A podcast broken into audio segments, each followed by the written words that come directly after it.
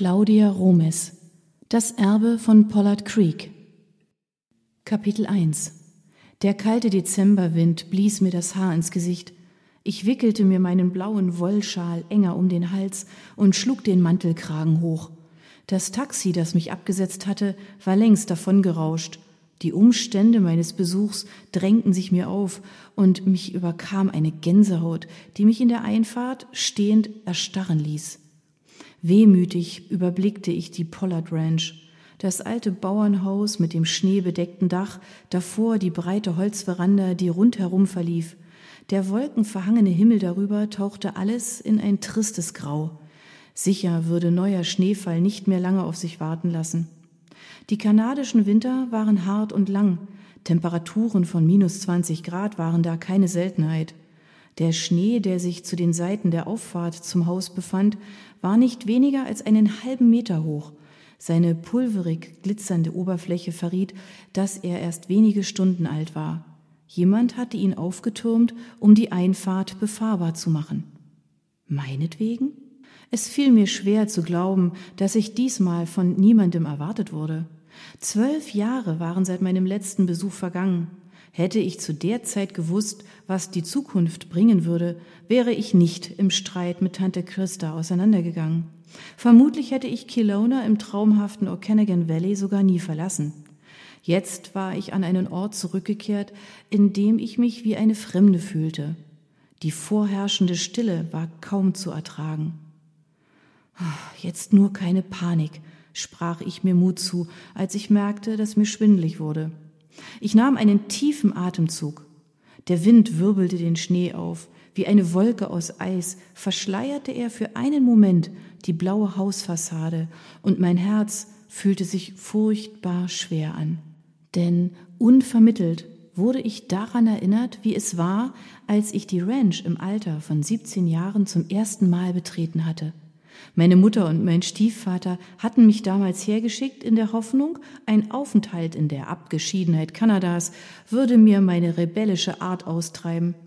Ich hatte nie viel von Regeln gehalten, hatte die Schule geschwänzt, gegenüber Lehrern keinen Respekt gezeigt und war von zu Hause ausgerissen, wann immer ich konnte. Ich war ein typisches Problemkind, das sich nicht mit der eigenen Zukunft befasste. Kurz gesagt, ich war anstrengend. Wahrscheinlich hatte Mutter mich deshalb zu ihrer Schwester geschickt, von der sie nie viel gehalten hatte und die für mich eine Fremde gewesen war.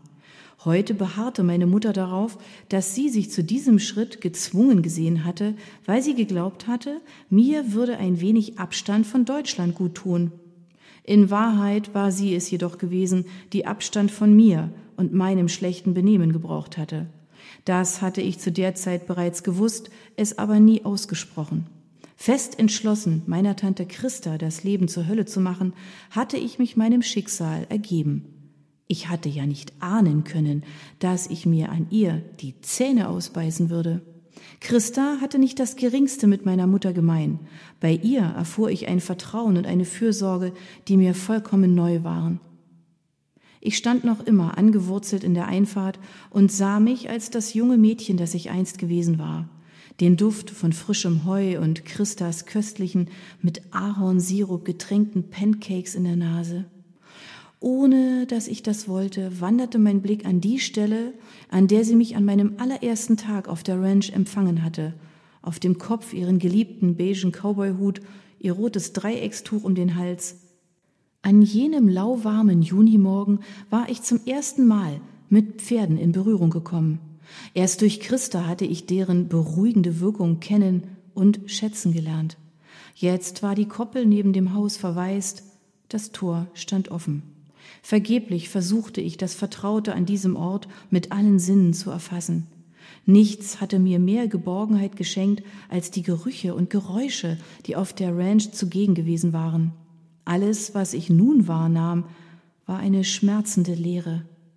Während ich auf Christas Nachbarn wartete, der mir die Hausschlüssel überbringen wollte, dachte ich unwillkürlich an die Weihnachtsfeste zurück, die ich hier verbracht hatte. Die Gemütlichkeit der warmen Stube, das festlich geschmückte Haus und die Lebkuchenmänner, die Christa auf der Arbeitsplatte vor dem Küchenfenster verziert hatte – Wie gerne hatte ich sie von der Waldgrenze aus durch das bunte Papiersternen gezierte Sprossenfenster dabei beobachtet.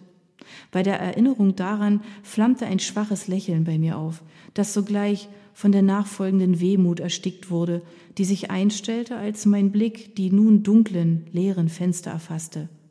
Nichts deutete mir darauf hin, dass die Ranch einst voller Leben gewesen war, ein wunderbarer Ort, dem ich viel zu verdanken hatte, genau wie Christa. Erneut füllten sich meine Augen mit Tränen, so dass alles vor ihnen verschwamm. Ich konnte immer noch nicht glauben, dass meine Tante nicht mehr da war. Für mich war sie ein Vorbild gewesen, eine Frau, die niemals aufgegeben hatte, ganz egal, wie schwierig es auch gewesen war. In den 60er Jahren war sie allein und planlos von Deutschland hergekommen. Im Wald, der an ihr Grundstück grenzte, hatte sie eine Begegnung mit einem Grizzlybären gehabt, nach der sie entschied, das Okanagan Valley zu ihrer Heimat zu machen. Immer wieder hatte sie mir davon erzählt, wie ihr das riesige Tier direkt in die Augen geblickt hatte, bevor es friedlich weitergezogen war. Später habe sie dann von einem in der Gegend lebenden Inuit-Schamanen erfahren, dass jene Begegnung kein Zufall, sondern von den Naturgeistern vorherbestimmt gewesen war.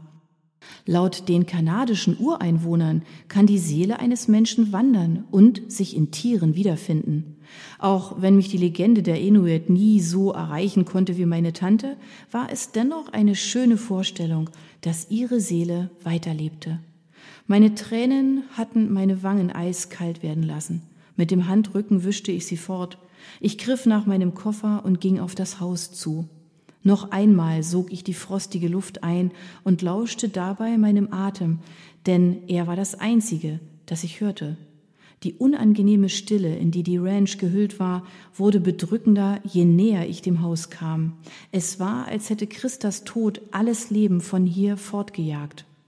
Endlich bog ein Auto in die Einfahrt ein. Der Schnee knirschte unter den Reifen, als es hinter mir zum Stehen kam.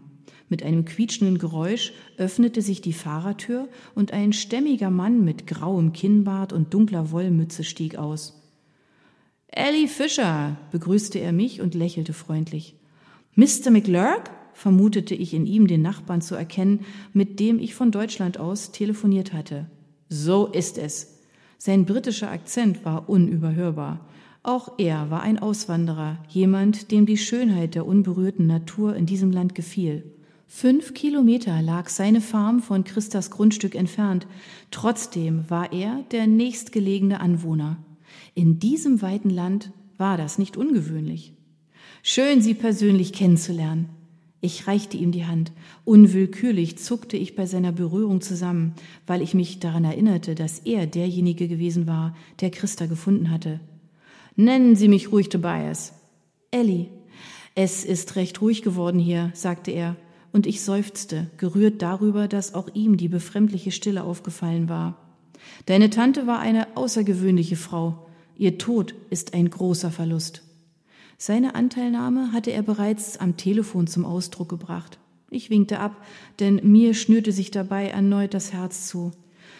Das ist wahr, hauchte ich. Er kam an meine Seite, stemmte seine Hände in die Hüfte und schaute gemeinsam mit mir auf das Haus. Christas ganzer Stolz.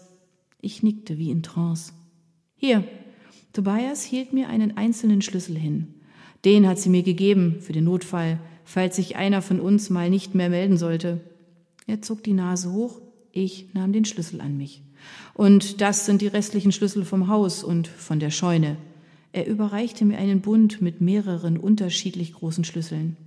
Seit meine liebe Clara vor zwei Jahren gestorben ist, bin ich allein und das Alter, nun ja, er machte eine Pause und schnaufte durch. Es birgt immer ein gewisses Risiko, wenn man allein ist. Ich verstehe. Du und Christa habt aufeinander aufgepasst. Er betrachtete mich abwartend, als wäre er nicht sicher, ob das die richtige Formulierung war. Mein einziger Sohn lebt in Australien, andere Verwandte gibt es nicht mehr. Christa ging es da ähnlich. Sie hatte zwar Kontakte in der Stadt, aber in den letzten Jahren sind einige weggestorben.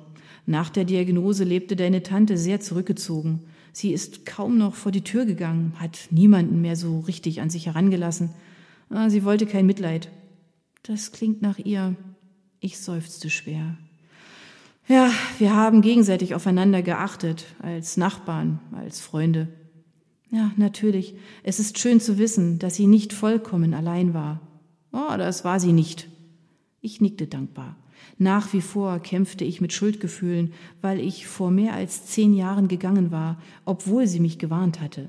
Sie hatte gewollt, dass ich bleibe, aber ich war uneinsichtig gewesen, hatte ihr vorgeworfen, mich halten zu wollen, um nicht einsam zu sein. Ich wünschte, ich hätte noch einmal mit ihr reden können.